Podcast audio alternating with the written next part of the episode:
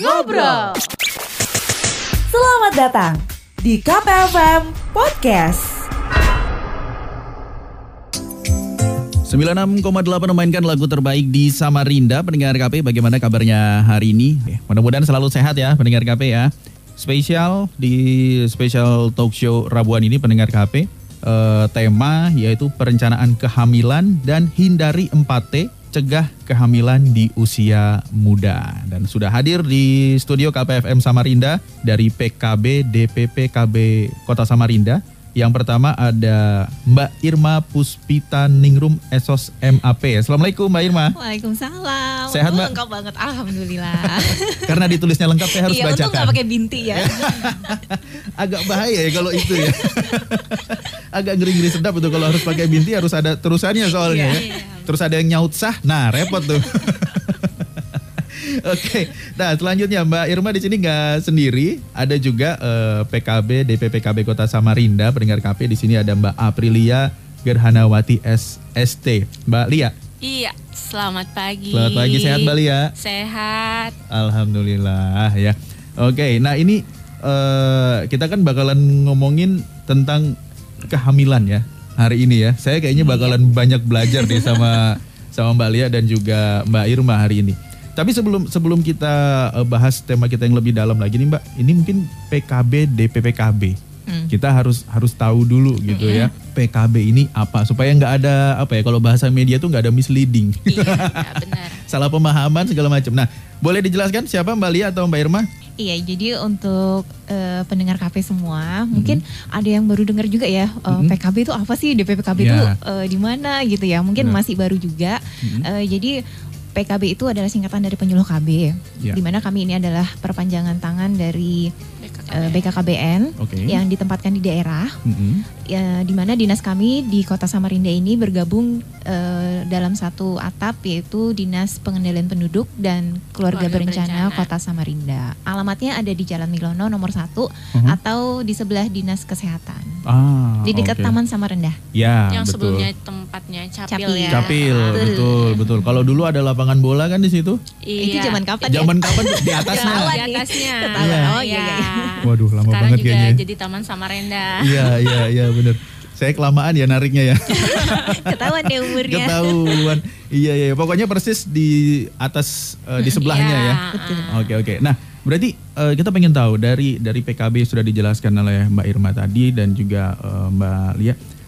Tugasnya apa nih Mbak dari PKB nih? Kan penyuluh ya, penyuluh Iya, keluarga penyuluh. berencana.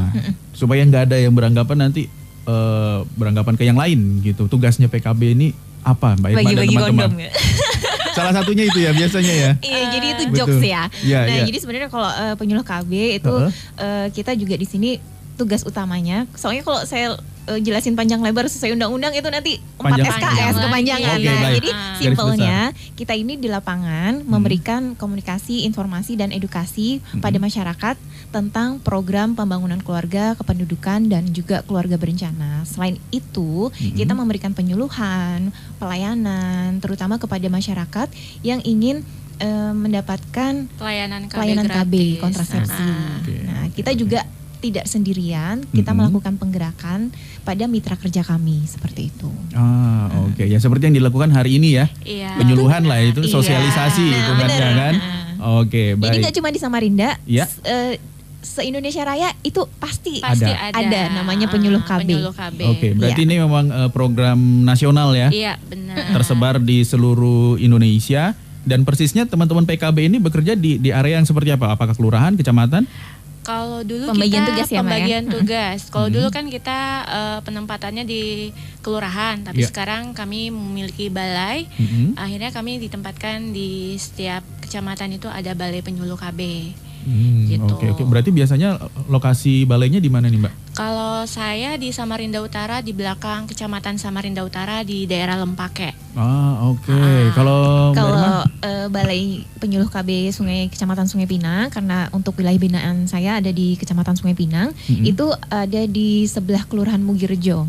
Ah, ada bangunan oke. warna biru cantik Iya, seperti iya. di puncak. Nah, Betul. itu adalah Balai Penyuluh KB kami. Oh, Tapi belum oke. resmi digunakan karena eh, tahun ini baru selesai di dalam tahap pembangunan, Pembangunan. dan iya. Oh, oke, baik baik. Tapi dalam waktu dekat lah ya kan uh, resmi Amin, beroperasi insya Allah, lagi ya. Iya. Oke, nah sekarang kita pengen tahu juga nih, ini kan kita membahas tentang perencanaan kehamilan. Yang pertama nih ya, perencanaan kehamilan. Kehamilan ini eh apa ya, salah satu situasi di mana kalau saya nganggapnya gini, eh momen kehamilan ini kan berkaitan dengan momen ya, Iya. momen membahagiakan pastinya gitu. Tapi di satu sisi juga ini ada deg-degannya juga nih, Ya, gitu benar. kan. Pengalaman Jadi- pribadi nih. kayaknya. ada deg-degannya juga karena ya apa ya banyak hal yang harus dipersiapkan gitu Iya. nggak bisa sembarangan Nggak untuk benar. untuk masalah kehamilan ini karena yang dipikirkan adalah eh, sang ibu dan juga eh, jabang bayinya lah kalau kita bilang Iya. atau bayinya gitu. Nah eh, perencanaan kehamilan ini sebetulnya seberapa penting Mbak Irma dan juga Mbak Lia? Ini seberapa pentingkah? Dan nanti saya akan tanya lebih dalam lagi nanti apa-apa saja yang harus dipersiapkan. Jadi pertama seberapa penting persiapan atau perencanaan kehamilan? Untuk perencanaan kehamilan ya, jadi eh, kalau saya boleh di sini mengingatkan itu sangat-sangat penting levelnya itu dari skala 1 sampai 10 itu ada di level 10 Mhm. karena kebanyakan calon eh, pasangan atau calon pengantin yang tentunya kehamilan yang kehamilan yang diinginkan ya Iya, iya, karena iya. ada kehamilan yang tidak diinginkan juga Betul. nah tapi itu nanti lain Betul. Eh, jadi untuk calon pengantin terutama yang mm, akan menikah Mhm. ini mereka biasanya terlena eh, karena saking bahagianya mereka sibuk mempersiapkan Pernikahannya. pesta pernikahannya, Ya. cateringnya, gaunnya, kayak gitu ya Mbak Ya. Lia. Jadi sampai lupa bahwa persiapan prekonsepsi Mhm. atau masa, Masa sebelum terjadinya pembuahan Mhm. itu juga sangat penting. Bahkan tiga bulan sebelum menikah. menikah. menikah dan terjadi Oh, pembuahan, konsepsi. Nah itu yang Iya, sering iya, iya. miss, skip. Oke, apa- apakah itu yang disebut dengan masa prahamil? Iya.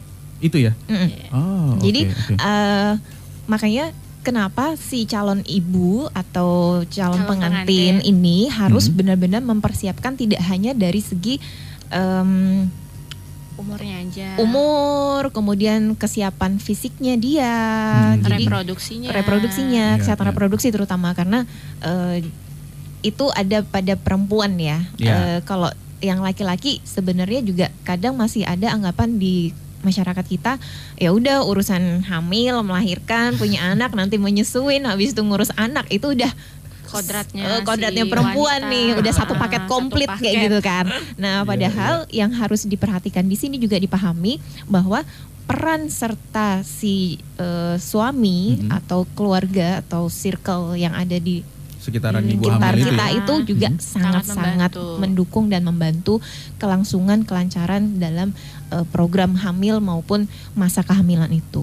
Oh, Oke, oke, oke, oke. Jadi yang yang perlu dipersiapkan adalah memang masa prahamil itu menjadi hal yang penting sekali Iya, ya. benar. Dan justru yang penting itu sering miss Iya. gitu karena persiapannya justru sebelum menikah. Iya. Eh, gitu dan dan itu yang yang jadi apa ya jadi jadi masalah ketika sebelum menikah ya orang persiapannya ke menikahnya memang Iya. begitu ya Makanya tapi Mas eh, Ya. pada saat kam- eh, proses eh, pernikahan itu Mhm. eh, calon pengantin ini kan harus eh, ke puskesmas dulu. ya, ya. melakukan Screening. ya screening. Iya. Nah, Betul. nanti dari screening itu kalau misalnya dia umurnya belum cukup Hmm. untuk menikah atau untuk melakukan kehamilan, Iya. Terjadi nah kehamilan ya. eh, itu harus ditunda dulu. Oke, Ah, oke, oke. karena Bukan kan- berarti nggak boleh nikah Iya, ya. benar. Iya, iya, Silahkan menikah. Silahkan menikah, tapi proses ditunda penundaan dulu. Iya. kehamilan Kalau ya, bisa hamilnya ditunda dulu ya. Betul, sampai dengan- reproduksinya Siap. siap. Oke, berarti alasannya adalah untuk kesehatan dan keselamatan. Iya, kan? benar. Si ibu dan calon calon bayinya. bayinya.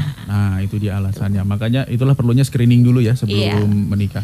Karena eh, bisa kejadian nggak sih misalnya secara usia sudah sudah matang nih, misalnya sudah secara usia sudah siap nikah, tapi ketika di screening ternyata ada hal yang membuat harus menunda kehamilan dulu. Bisa banget. Bisa banget ya. Iya, misalnya lingkar lengan atasnya tuh ya Mas ya. Mhm. Eh, idealnya kan minimal dia 23,5 cm. Oke. Heeh. Mhm. Nah, kemudian HB-nya juga Hmm. di atas 12, 12 ya, Mbak. ya. Oh, oke. Kemudian berat badan idealnya, Mhm. indeks massa tubuhnya itu harus ideal, nggak boleh terlalu langsing kayak supermodel gitu. Iya, iya. iya. Sampai ditiup angin aja bisa melayang atau mungkin eh, agak obesitas juga eh, tidak terlalu Tidak sehat boleh. ya. Iya. Mm, Terus kayak umur gitu. ya, Mbak ya. Umur, juga terlalu muda di bawah 21, terlalu eh, tua, di tua atas juga, 35 lima, itu juga eh, sudah beresiko. beresiko. Oh, Uh, oke. Makanya disebut empat terlalu. Oh oke betul betul betul itu dia pendengar KP nanti kan kita bahas lebih dalam soal yang empat terlalunya ya. Iya. Ini kita eh, bahas dulu tentang perencanaan kehamilan di usia eh, Ideal. ideal Ideal, gitu ya. pendengar KP. Bukan disebut muda tapi ideal ya. Ya, Iya. ideal. Cie, sibuk banget nih mau nikah. Bolak-balik mulu dari tadi. Lumayan nih, masih banyak yang diurus soalnya. Nah, LC Milcatin jangan lupa. Penting tuh.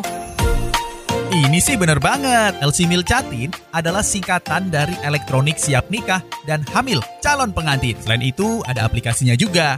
Namanya LC Mil. Aplikasi ini wajib dimiliki dan diisi oleh setiap calon pengantin. Nih, cara registrasi dan pengisian kuesionernya. Pertama, download LC Mil di handphone kamu. Bisa di App Store ataupun Play Store.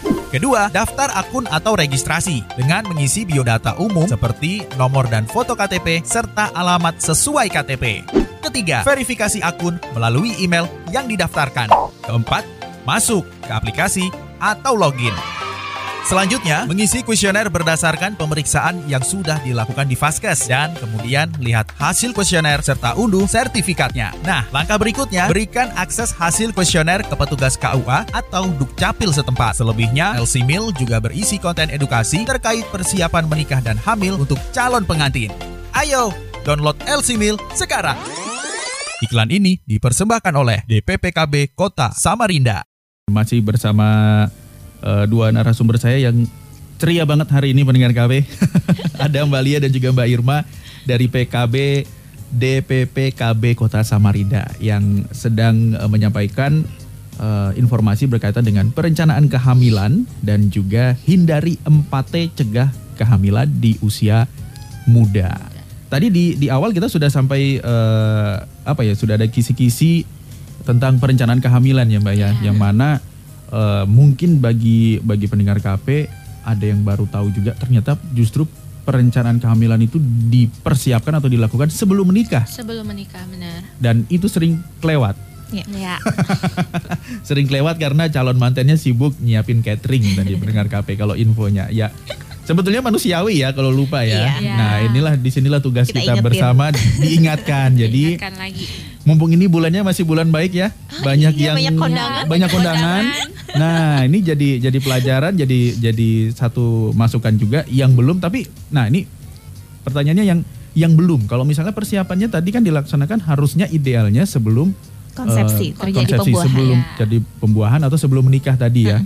Nah kalau misalnya itu kelewat, bagaimana proses itu bisa? Apakah masih bisa tetap dijalankan atau ya telat deh gitu? Ya, nggak ada kata terlambat. Nah kuncinya tidak ada kata terlambat. Iya. Oke, jadi bisa tetap dijalankan. Tetap. Batasnya sampai kapan?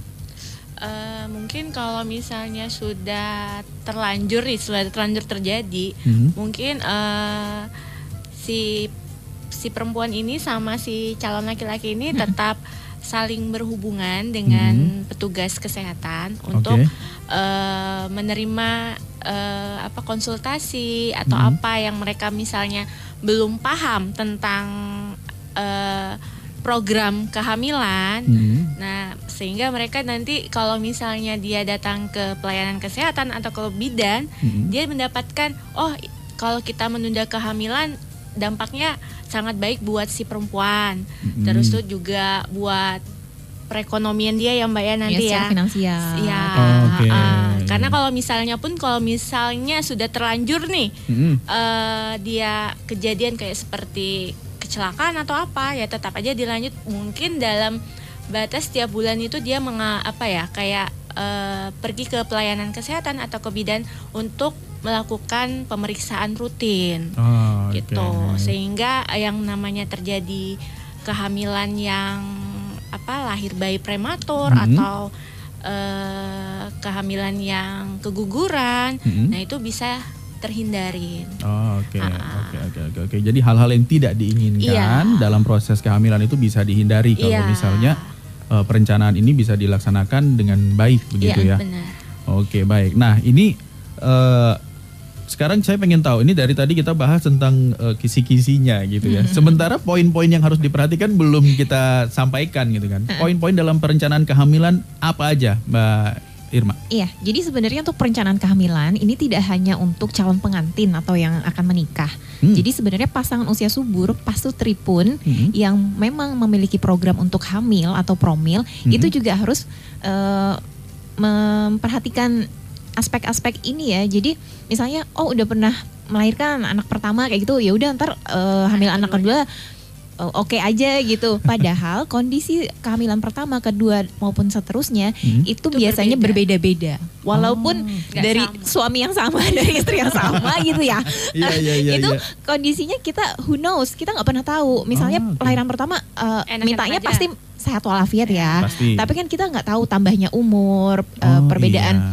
kita pola hidup itu Betul. pasti pengaruh. Nah makanya jadi untuk calon pengantin maupun pasangan usia eh, pasutri atau pasangan usia subur kita Hmm. sebutnya pus gitu mas ya bukan pus yang meong-meong gitu ya. Oh, iya. Jadi pus itu Pus pasangan, pasangan usia usia subur. subur, Hmm, oke. Nah jadi kita ngomongnya pus aja gitu ya. Hmm, hmm. Nah, jadi untuk pus ini jadi dia eh, ada beberapa yang harus diperhatikan dalam merencanakan kehamilan sehat. Tentunya pasti kehamilan yang diinginkan yang direncanakan itu adalah kehamilan yang sehat supaya nanti juga ketika prosesnya menjalani dengan happy, enjoy, bayinya juga nanti dilahirkan sehat. Nah, yang pertama si ibu atau si calon ibu ini harus memiliki berat badan yang ideal.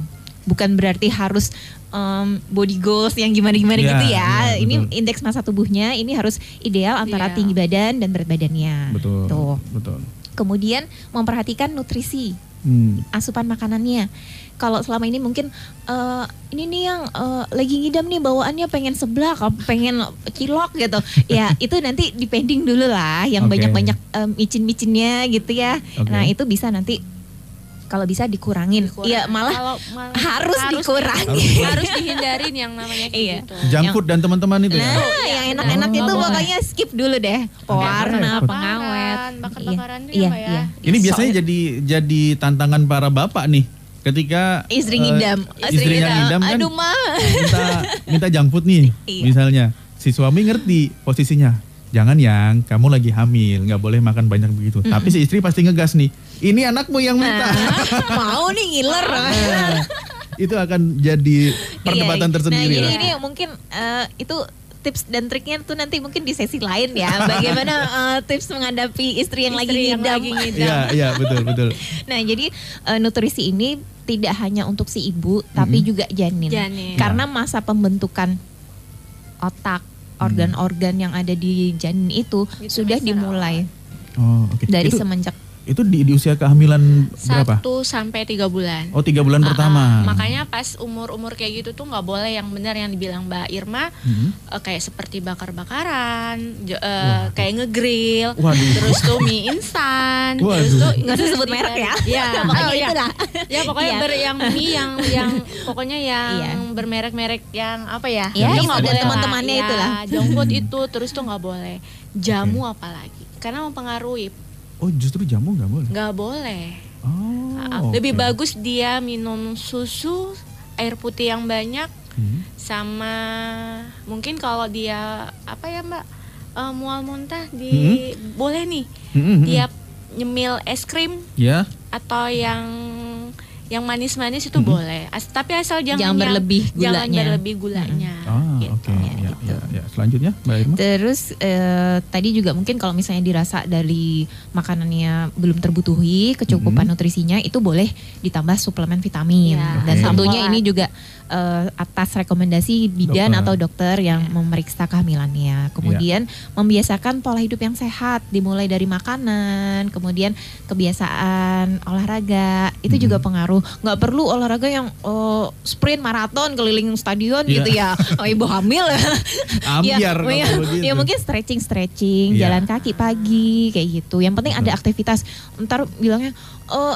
ini mm, pusing bawaan uh, hamil gitu ya Mas. pengennya mager aja rebahan Ya. kayak gitu nah itu juga harus dilawan ya jadi oke ada kondisi yang memang ibu hamil itu sangat-sangat tidak nyaman Hmm, terutama oke. mungkin di semester trimester awal Awal, ya nah itu penyesuaian ya, ya. hormon Nah. ya itu juga Oh. pengaruh banget jadi untuk uh, para suami-suami di luar sana jika Harus menemukan. Iya iya. Tolong istri dipahami Anda ya. berubah Iya. 360 derajat pada saat hamil itu terjadi pada semua ibu-ibu hamil. Iya iya. Anda tidak Tiba-tiba ya, sendiri. Tiba-tiba yang tadinya mungkin gercep gitu Iya. kan, terus tiba-tiba jadi suka rebahan nonton drakor. Tapi nanti itu berawal nanti masuk di trimester kedua, Semakin kehamilan membaik. 4 bulan semakin membaik. Malah dia lahap. Iya, Makanya biasanya- Apakah itu di- disebut masa ini penyesuaian juga kali ya? Masa-masa awal trimester itu kan masa-masa baru Iya, ya. Karena hormon Hormonnya Hormonnya, berubah juga iya. kan. Oh, oke. Dan itu nanti akan akan eh, menyesuaikan diri dengan seiring waktu Iya, berjalan. iya. Iya, jadi sering swing mood itu Ya. ya. Ya sabar Oh, lah. oke, baik. harus menghadapinya Mbak ya. Nah, Iya, kemudian juga kalau misalnya masih punya kebiasaan baik merokok aktif atau pasif. Ya. Nah, ini harus ditinggalkan. Oke. Si Si suami. suami, juga Hmm, hmm, hmm, hmm. mungkin juga alkohol. Iya. Nah, konsumsi kafein maupun teh yang berlebih itu juga dikurangin.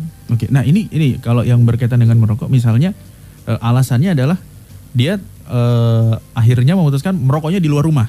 Mhm. Begitu kan di tempat lain gitu. Tapi kan pulang tetap bawa Iya. sisa-sisa yang nempel. nah, Iya, itu makanya seperti apa? harus mandi dulu loh, Mas. Nikotinnya nempel di baju. Hmm. Iya. Dan nggak cuma nikotin, hasil produknya juga berpengaruh spermanya.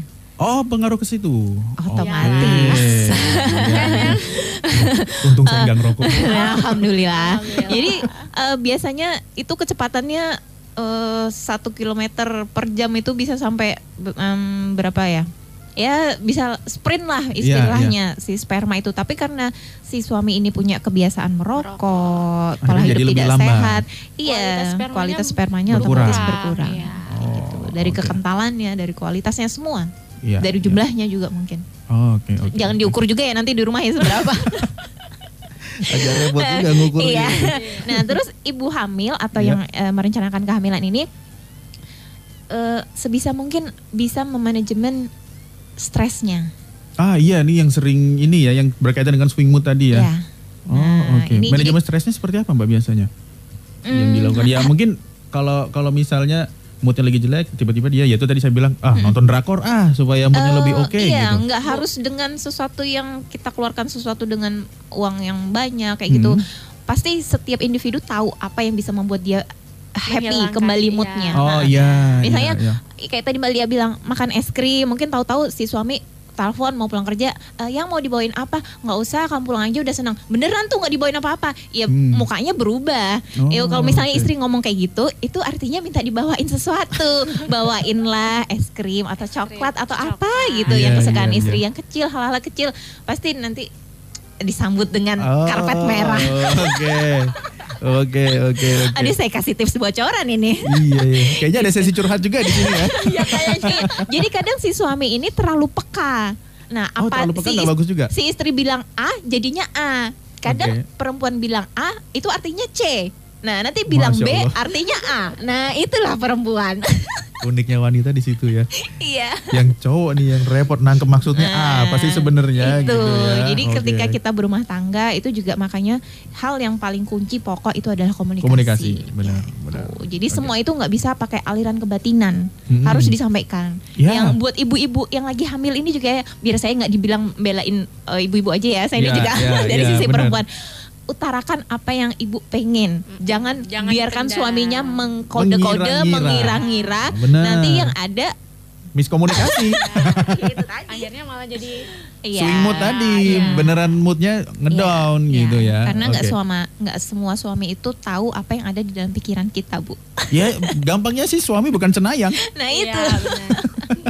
Ada lagi poin-poin yang Iya, terus kalau udah jangan lupa vaksinasi. Ah itu juga, ya ya ya. Oke, Jadi berarti semua vaksinasi itu juga perlu yang Mhm. untuk ibu hamil maupun dari sebelum eh, menikah. Iya, Ada benar. vaksinasi tete ya Mbak Lia, itu kemudian sampai lima. Mm-mm. Kalau misalnya dia belum pernah suntik teteh, ya. jadi sebelum nikah dia suntik teteh satu kali, Mhm. nanti eh, suntikan yang kedua nanti setelah dia menikah. Menikah. Oke, oke, oke, oke. Baik. Nah, berarti kalau bisa diulang lagi, Mbak Irma tadi poin-poinnya apa saja yang harus diperhatikan untuk, untuk perencanaan, kehamilan? kehamilan yang pertama eh, memperhatikan berat badan ideal, badan ideal. Hmm. kemudian asupan nutrisi sebelum maupun selama masa kehamilan.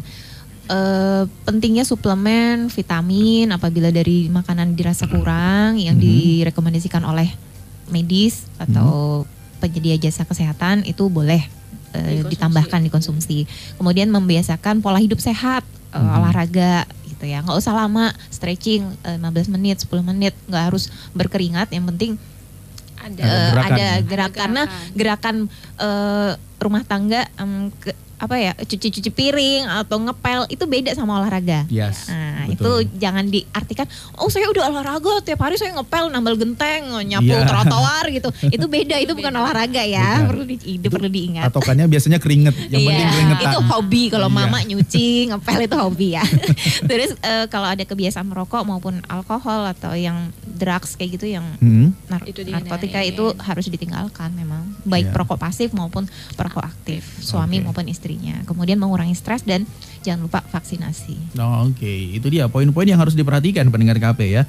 Kalau misalnya eh, dalam perencanaan kehamilan, khususnya untuk sekarang nih para eh, catin ya, calon Catin maupun pengantin pasangan usia subur. usia subur, pasutri betul. Jadi eh, harus diperhatikan poin-poin tersebut gitu.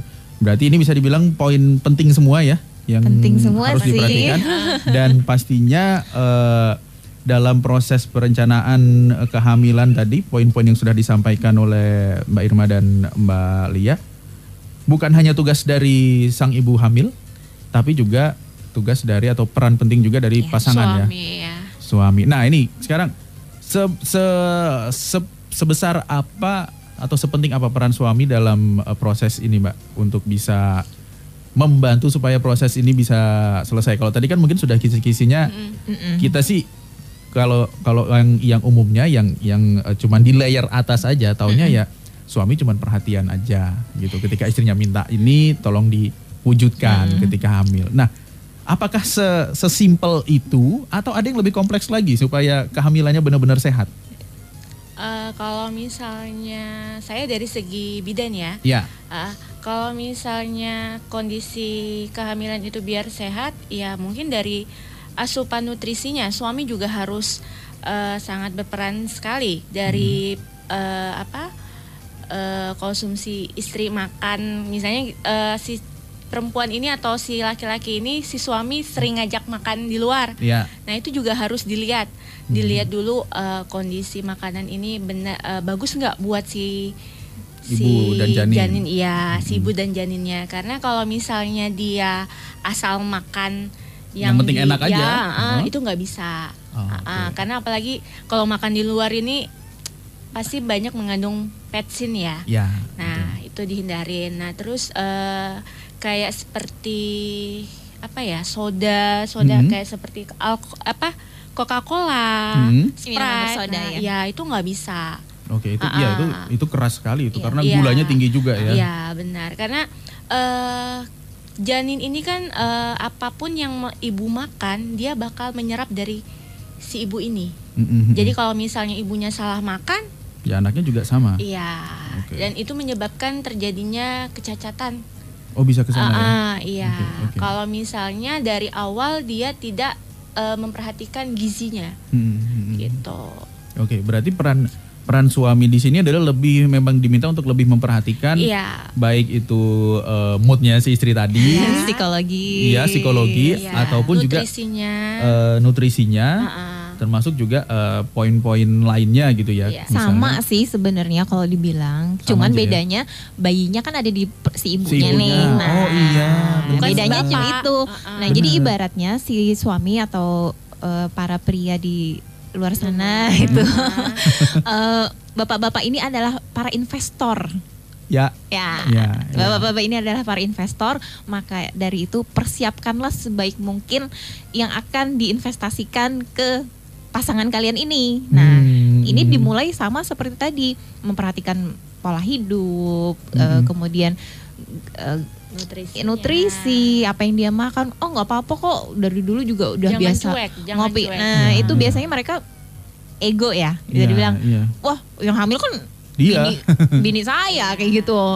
Apa hubungannya sama saya? Kenapa saya yang harus puasa dulu nggak nggak ngerokok, nggak ngopi dulu? Nah itu Hmm. kadang belum ketemu titiknya di situ. Makanya ya ketika kita memutuskan merencanakan untuk memiliki momongan atau Hmm. untuk hamil itu memang Harus kedua belah iya. pihak ini harus lebih terbuka. komitmen ya. Iya Iya. komitmen. Jadi Hmm. tidak ada istilahnya mm, maaf kalau saya bilang bisa eh, di culture saya seperti ini loh. Iya, Eh, Pokoknya ini tuh urusan perempuan, kasur, sumur, dapur Iya, kayak gitu. betul. Nah, misalnya oh saya kan laki-laki, ya udah saya eh, pokoknya yang penting saya ngasih uang, kamu Hmm. hamil periksa ke dokter mana tinggal tunjuk, udah terserah saya dolar itu. Nah, itu sebenarnya Hmm, kayak gitu. kalau sekarang sih udah nggak bisa seperti itu ya Mbak Lia ya. Apalagi saya yakin generasi-generasi sekarang, generasi X, Y, Z dan seterusnya, Iya. karena kita ini generasi milenial ya. Betul, betul. Sudah lebih Iya. apa ya? Open minded kalau Open kata orang. minded. Hmm. Jadi eh,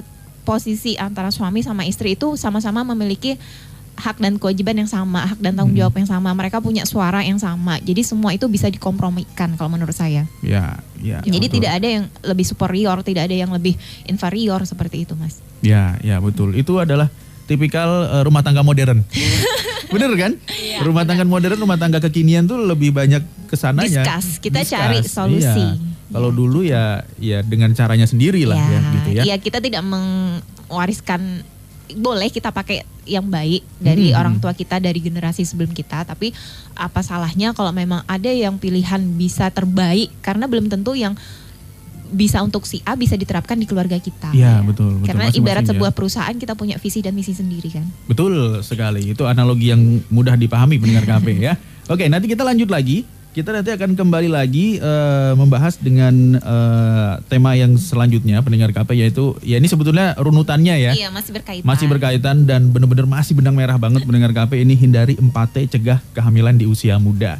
Dan kembali lagi saya ingatkan pendengar KP kalau misalnya ingin bertanya silakan aja langsung eh, WA di 081155779968 pendengar KP. Nanti akan eh, kita bantu kalau misalnya memang pertanyaannya sesuai dengan tema yang hari ini kita bahas, kita akan bantu untuk sampaikan ke dua narasumber kita ada Mbak Lia dan juga Mbak Irma. Eh Nis, bingung aku. Bingung apa sih kamu Yun?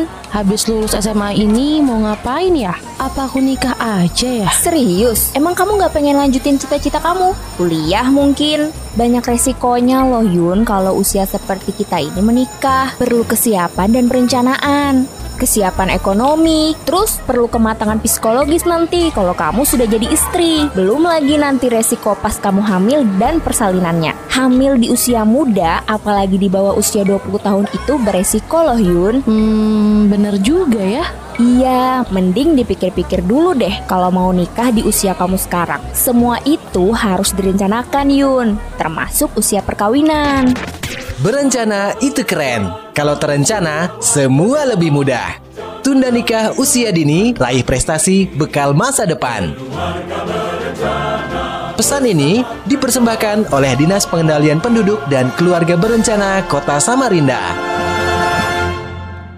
96,8 KPFM Samarinda pendengar KP. Makin ke sini obrolan-obrolan kita berkaitan dengan perencanaan kehamilan yang disampaikan eh, Mbak Irma dan juga Mbak Lia ini makin seru pendengar KP. Bahkan ada sedikit bumbu-bumbu curhat juga kayaknya tadi. Soalnya ngomongin kehamilan narasumber saya adalah wanita pendengar KP. Jadi mereka secara secara emosional pasti lebih mengerti lah ya. Sementara kalau saya sebagai dari sisi pria ini Mewakili mak agak beban deh kayaknya dibilang mewakili. Enggak ya. Pokoknya ya gitulah. Oke, tapi yang yang jelas eh, kesimpulannya adalah yang tadi di di segmen kedua tadi di di akhir segmen kedua masa persiapan atau perencanaan kehamilan ini adalah tanggung jawab berdua ya. Iya. Su- eh, suami dan istri gitu pendengar KP. Apa-apa saja yang harus diperhatikan oleh sang istri itu juga yang harus diperhatikan oleh sang suami. Suami, ya. Begitu. Karena kalau di dibagi-bagi ya ibaratnya kalau dibagi-bagi si istri harus perhatikan ini, si suami perhatikan ini kayaknya nggak nyambung deh nyambung. gitu. Iya, iya, iya. Jadi ada komunikasi. betul kuncinya komunikasi dan saya yang paling setuju tadi eh, untuk untuk analogi lebih gampangnya apa yang apa hal yang dilakukan oleh istri yang diperhatikan oleh istri itu suami juga harus melakukan. Harus, ya. Ya mulai jaga emosi, jaga nutrisi, begitu ya. Sampai juga dengan hal-hal lain yang eh, yang mungkin berpotensi untuk bisa mengganggu proses persiapan kehamilan tersebut mendengar KP. Oke, nah sekarang kita lanjut. Ini ada hindari 4T cegah kehamilan di usia muda. Ke Mbak Lia, Ya. 4T dulu deh Mbak. 4T ini apa aja Mbak? empat T itu ada terlalu muda, Mhm, terlalu tua, mhm, terlalu dekat, ya. dan terlalu banyak. Terlalu muda, terlalu tua, terlalu rapat, Rapat atau dekat Iya, jaraknya. terlalu ya, dekat. jaraknya. jarak jarak kelahiran ya maksudnya Iya. ya. Dan terlalu banyak. Ya. Oke. Nah, simpelnya Simpelnya, apa yang akan terjadi ketika 4T atau salah satu dari poin 4T ini terjadi? Misalnya terjadi di satu rumah tangga, biasanya kan ini ada nih kasusnya Ya, pasti ya kan? Pasti. Apa yang akan terjadi Mbak biasanya? Kalau misalnya terlalu muda ya, Mm. pada saat kita eh, hamil, itu bisa mengalami yang namanya kehamilan kelahir apa keha- Kelahiran kelahiran prematur. prematur. Ah, ah. Terus itu kalau misalnya dia terlalu tua, Mm-mm. bisa faktor resik eh, eh, mengalami yang namanya hipertensi, terus itu preeklamsi.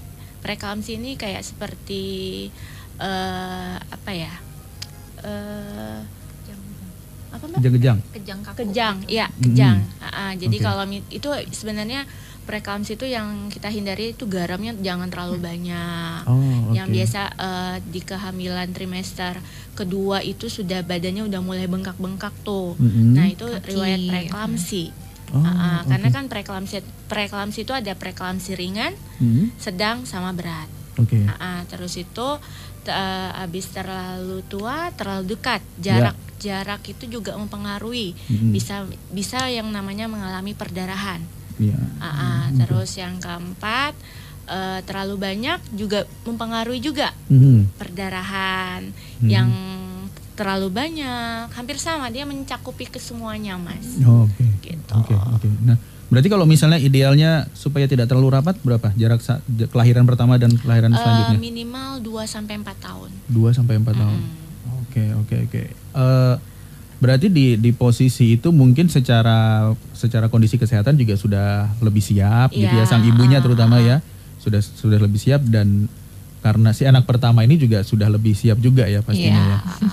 Oke. biasa sih anak pertama tuh rajin-rajinnya nih Mhm. eh, pergi ke pelayanan kesehatan ke Mhm. dokter tahu-tahu nanti anak kedua ah malas ah sama Iya, aja tapi sebenarnya itu nggak boleh Iya, karena yang seperti yang dibilangin Mbak Irma tadi Mhm. eh, kehamilan anak pertama kedua dan anak ketiga itu berbeda-beda. Ada tantangannya masing-masing. iya benar.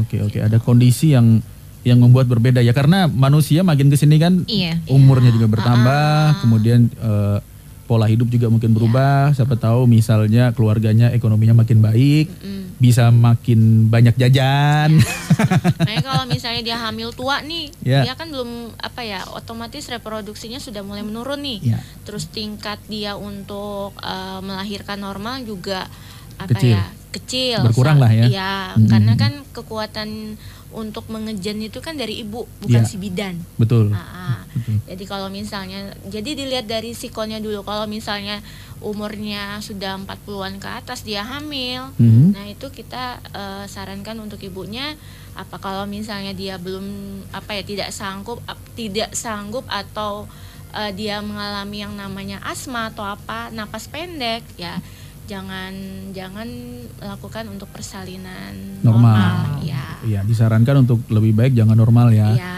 Oke, gitu. oke, oke, oke, baik. Nah, kalau misalnya nih Mbak, ini kan eh, kalau kita bicara tentang kondisi seperti ini, saya pengen tahu kalau misalnya di di di kasus yang ditemukan di luar sana, begitu di lapangan kan eh, sebagai PKB, ini eh, dominan yang mana Mbak kira-kira? Ada ada nggak? Atau atau mungkin ada yang menarik dari kasus yang ditemukan ketika ada 4T di dari 4T ini?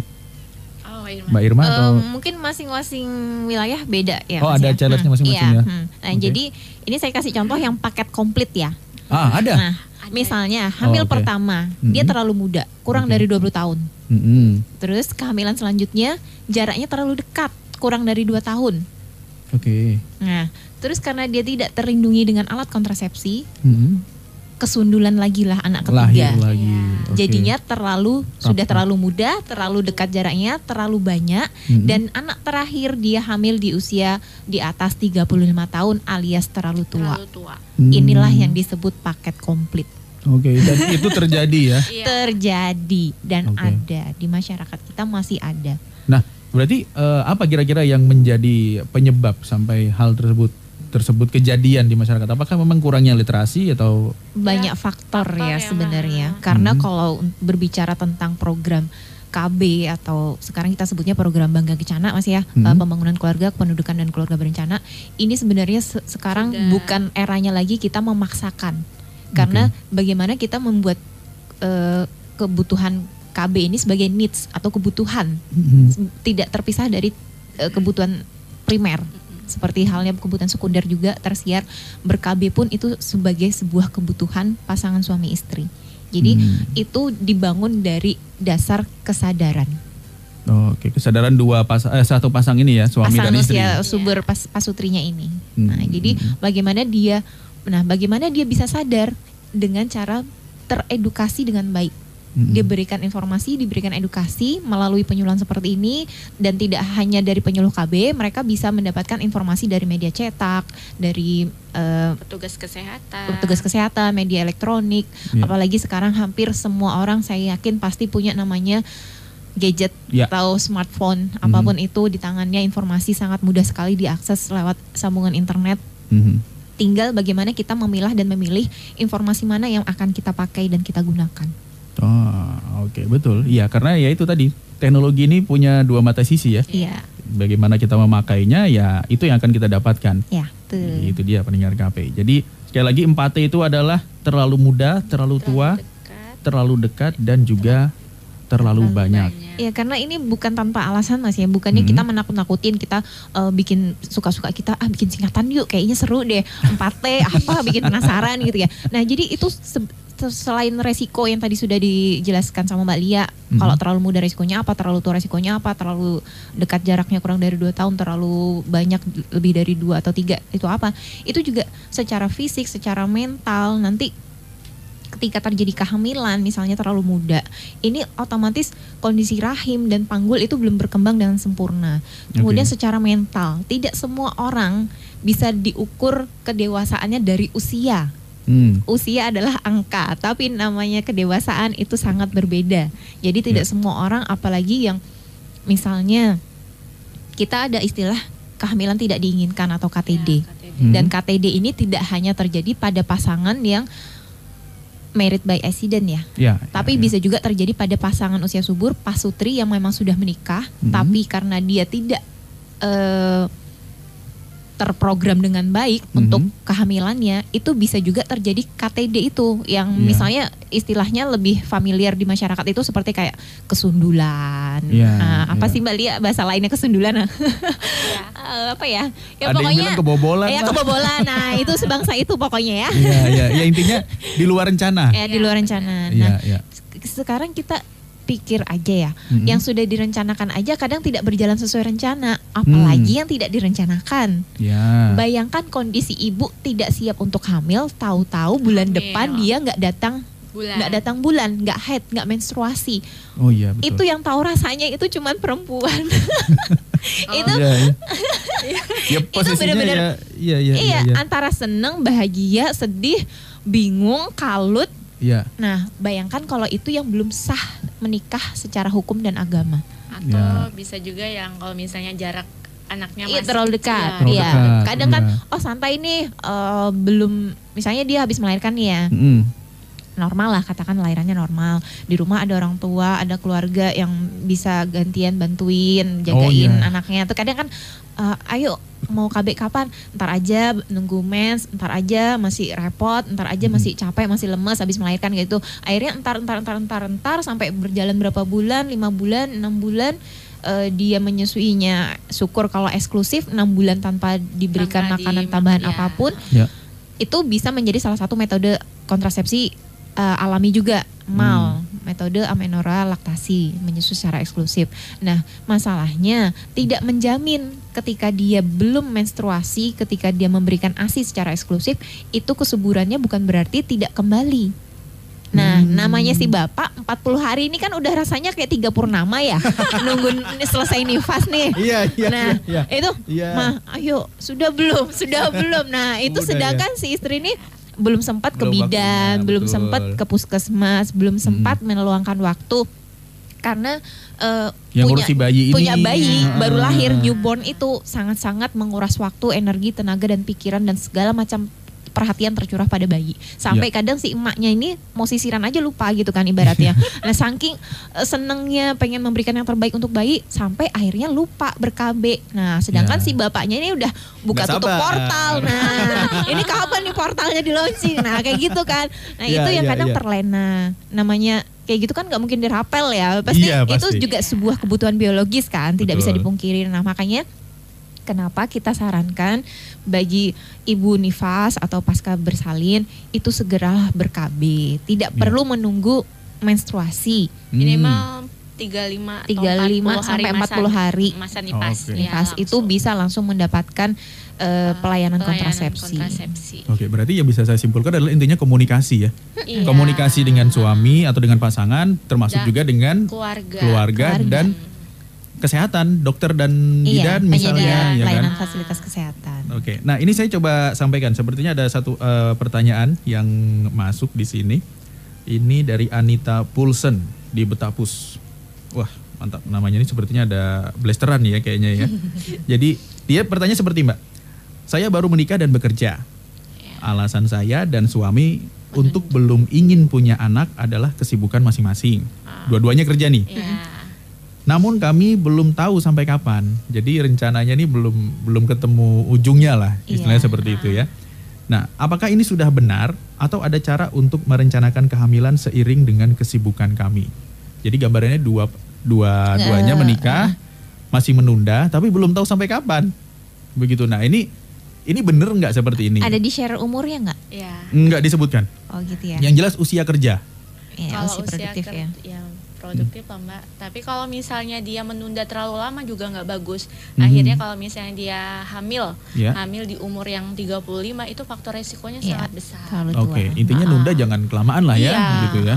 cobanya dia men, men-share apa umurnya, Umurnya. Iya, jadi mungkin kita bisa, lebih spesifik. Oke. Jadi kalau misalnya eh, resiko untuk kehamilan di usia yang terlalu tua atau di atas 35 itu juga faktor kesehatan untuk terutama ya. Iya, iya, Iya, iya. syukur kalau dia punya pola hidup yang sehat, rutin Mhm. olahraga, menjaga eh, pola makan. Mhm. Nah, terus kemudian fungsi rahim ini juga otomatis menurun. Oke. Kualitas sel telur itu berkurang, berkurang. terus Hmm. ya itu komplikasi medis dan persalinannya nanti juga itu bukannya nggak boleh hamil, Iya. bisa tetap hamil. Misalnya kita kan nggak pernah tahu rezeki orang datangnya kapan ya kayak Yes, gitu. Nah, betul. nah itu bisa juga tetap silahkan untuk program hamil, tapi untuk pendampingan secara medisnya itu lebih intens. Kalau misalnya orang hamil di usia yang antara range 21 sampai 35 usia ideal gitu ya katakan ya.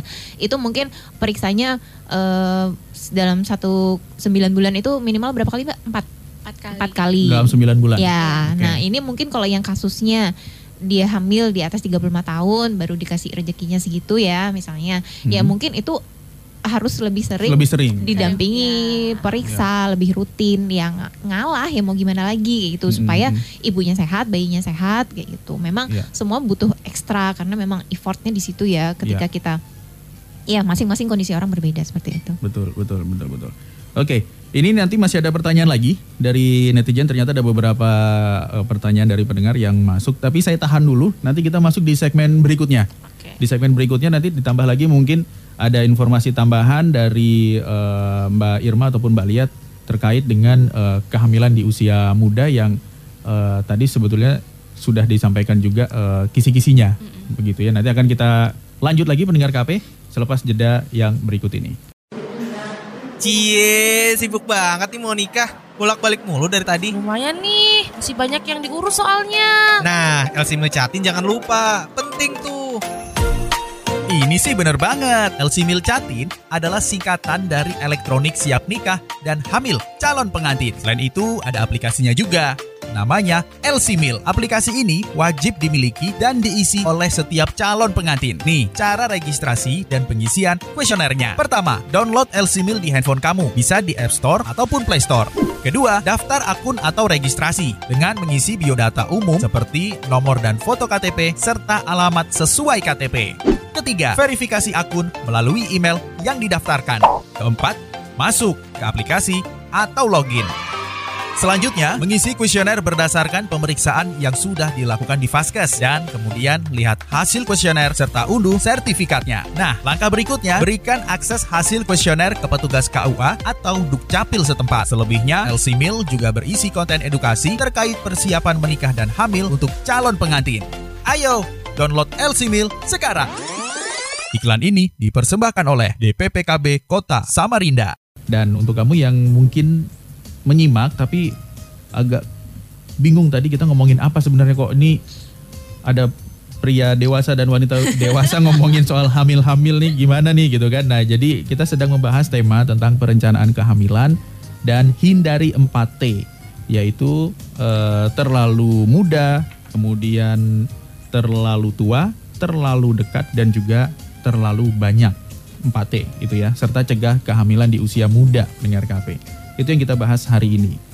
Nah, tadi kita sudah bahas tentang 4T ya, Mbak Lia ya, yang sudah disebutkan apa yang akan terjadi kalau misalnya ya tadi terlalu muda, terlalu eh, tua, Tua, terlalu dekat, dekat dan terlalu banyak. sampai terlalu banyak. Sudah disampaikan tadi apa saja kemungkinan-kemungkinan yang bisa terjadi dan eh, sekarang waktunya apa yang harus dilakukan berarti apa yang harus dilakukan supaya 4T ini nggak kejadian begitu. Yaitu ya pertama tunda usia perkawinan dan kehamilan hingga usia bagi wani- wanita minimal 21 tahun. Ya.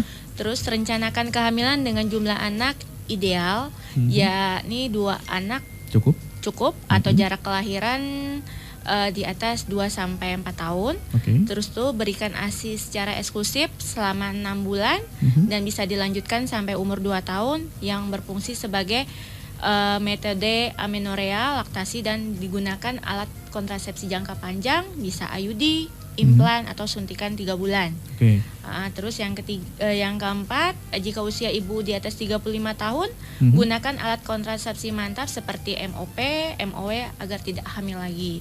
Oke. Terus eh, hindari tiga terlambat, yaitu terlambat mengambil keputusan, Mhm. sehingga terlambat datang ke bidan atau rumah sakit atau ke petugas kesehatan. Yang kedua, terlambat mendapatkan pertolongan yang cepat dan tepat karena fasilitas pelayanan kurang lengkap atau tenaga medis kurang. Mhm. Yang terakhir, terlambat mengetahui adanya kelainan atau penyakit pada ibu hamil yang disebabkan kurangnya informasi tentang kehamilan. Oke, baik. Nah, ini berarti kembali lagi kita ingatkan eh, di di apa ya dengan dengan periode waktu seperti apa yang disarankan untuk misalnya memeriksakan kehamilan begitu. Kalau untuk memeriksakan kehamilan itu kalau kondisi ibu Sehat, sehat normal gitu ya. ya trimester awal itu minimal satu atau dua kali trimester kedua bisa dua kali Mhm. trimester tiga itu bisa tiga sampai empat kali Oke. Ah, ah, jadi kondisikan ah, kalau misalnya ibu dalam keadaan tidak tidak sehat Mhm. atau misalnya memang tiap bulan itu harus memang rutin kontrol, ya. Kontrol, Nah, ya. kalau di bidan kita saya kalau di bidan tiap bulan. Oke. Ah, ah, kalau di dokter dia Mhm. ada mungkin dua bulan sekali atau tiga bulan sekali untuk USG. Oh, Kalau oke. di bidan kita tiap bulan. Tiap bulan ya ah, disarankan sampai ya. 9 bulan. Oh, Oke. Tuh. Baik, itu yang disarankan ya Iya. untuk memeriksakan kehamilan pendengar KP. Dan yang paling penting juga tadi perencanaan kehamilan itu sebetulnya dilakukan sebelum menikah. Iya. Itu yang sering terlupakan mungkin ya. Jadi sekali lagi perencanaan kehamilan harus direncanakan sebelum menikah. Jadi ada.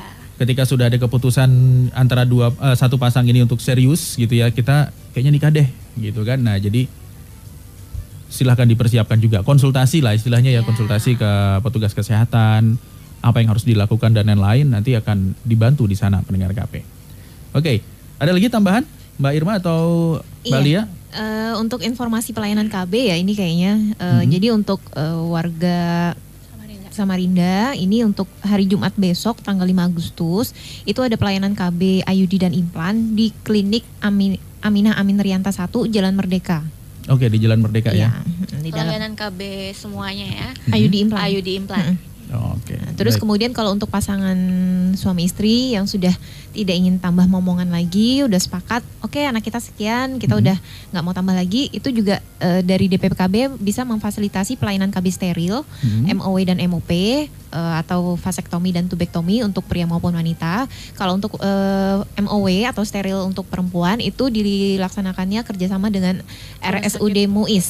Oh, ya, oke. Mm, itu nanti eh, ada jadwal pelayanannya. Kemudian untuk yang misalnya eh, si istri udah nggak bisa nih, udah coba KB macam-macam, ternyata nggak ada yang cocok atau mungkin ada efek samping yang dirasa nggak berkenan gitu ya. Hmm. Itu juga KB tidak hanya untuk perempuan. Nah, ini si Ya. bapak laki-laki juga bisa, Bisa KB. berperan serta eh, untuk KB selain kondom itu juga ada steril untuk bapaknya, terutama yang tidak ingin tambah anak lagi ya. Di sini Ya. kita tekankan itu ada pelayanan KB eh, vasektomi atau MOP steril itu dilayaninya di mobil unit pelayanan bergerak di BKKBN. perwakilan BKKBN Provinsi Kaltim.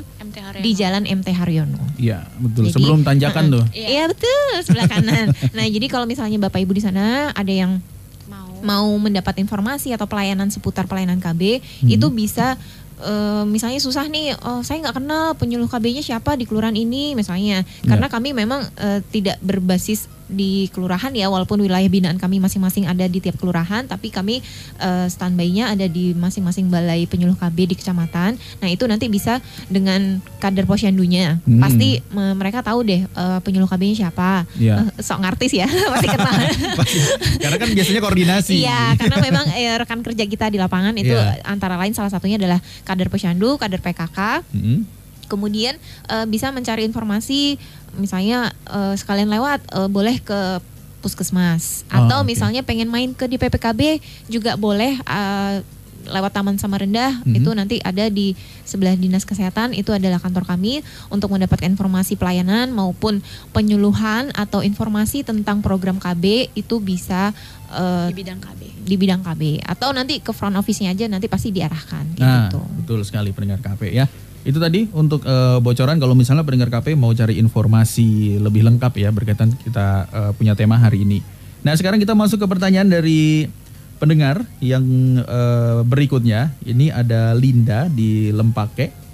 Ini tadi pertanyaan sebetulnya sudah kita singgung di awal jawabannya. Tapi coba saya sampaikan nanti silakan dijawab lagi ya, Mbak. Ini eh, kalau sudah terlanjur menikah muda karena MBA dan hamil, apa yang harus dilakukan?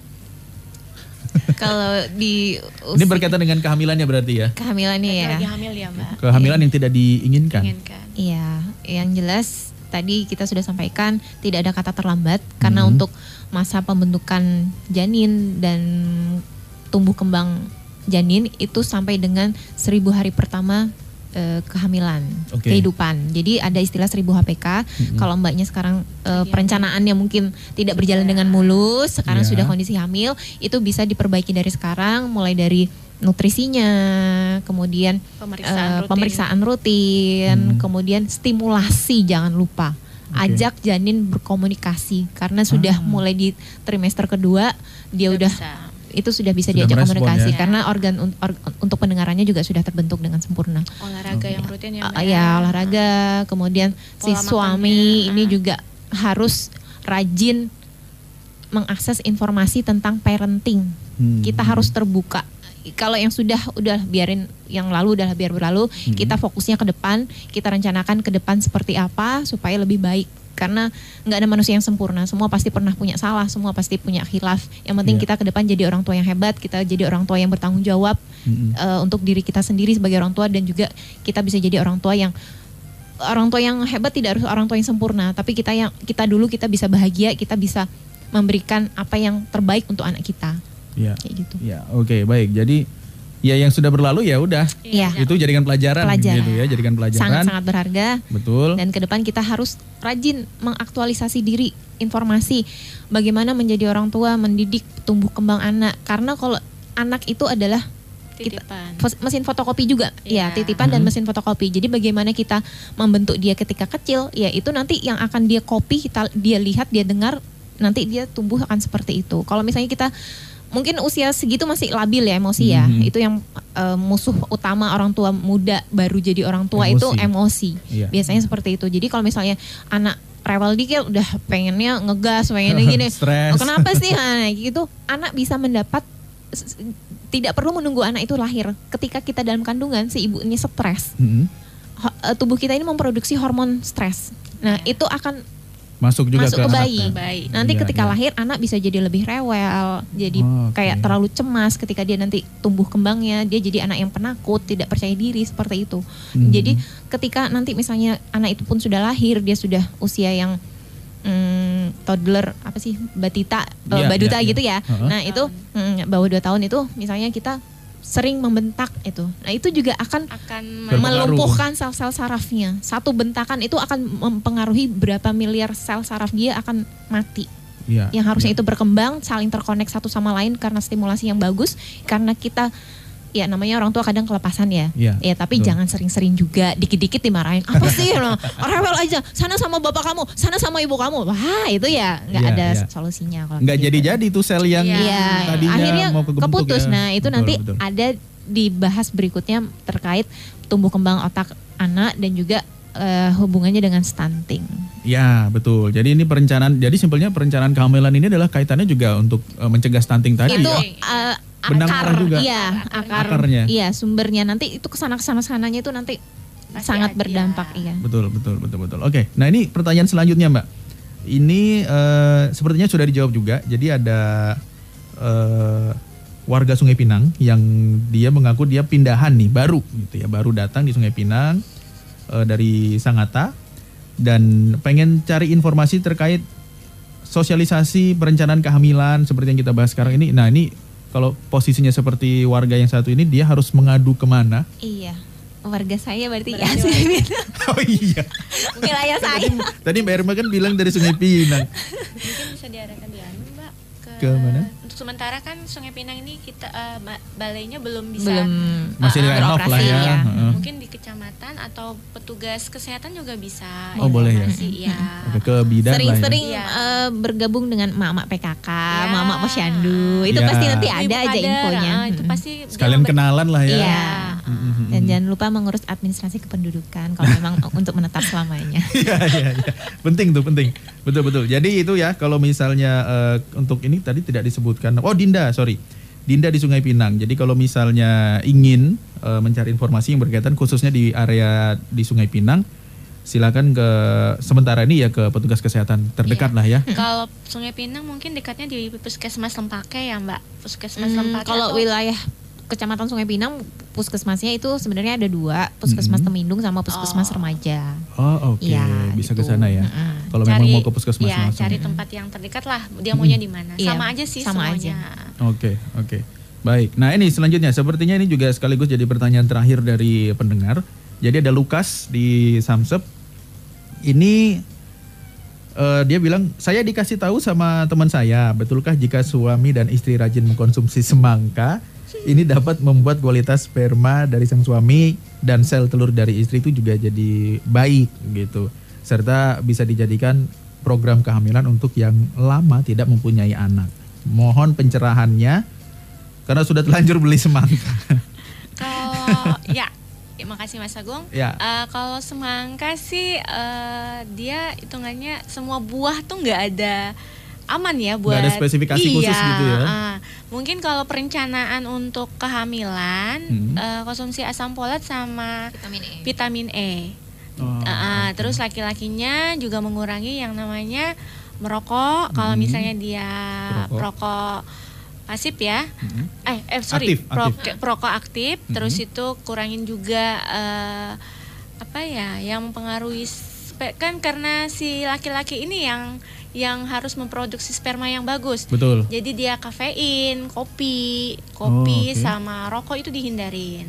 Wah, Ah, itu ah. kombinasi yang pas lagi ya. Ya, sedangkan si perempuan ini Iya. tetap mengkonsumsi asam folat, Hah? vitamin E, sama juga satu susu. Susu ibu hamil itu juga bagus karena Ya. asam folat sama vitamin E-nya di situ sangat tinggi. Iya. Itu aja dikonsumsi sama buah-buahan.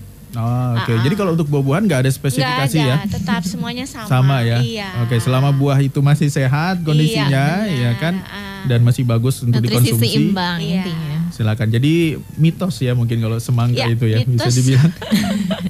ya ini sih untuk kebutuhan serat, Ya. untuk karena semangka juga banyak mengandung air mungkin ya. Hmm, Jadi hmm. ya eh, tapi nggak bisa juga kita misalnya oh ya udah Semangka pengen program hamil semangka terus dia nggak minum kembung bisa. Iya sih.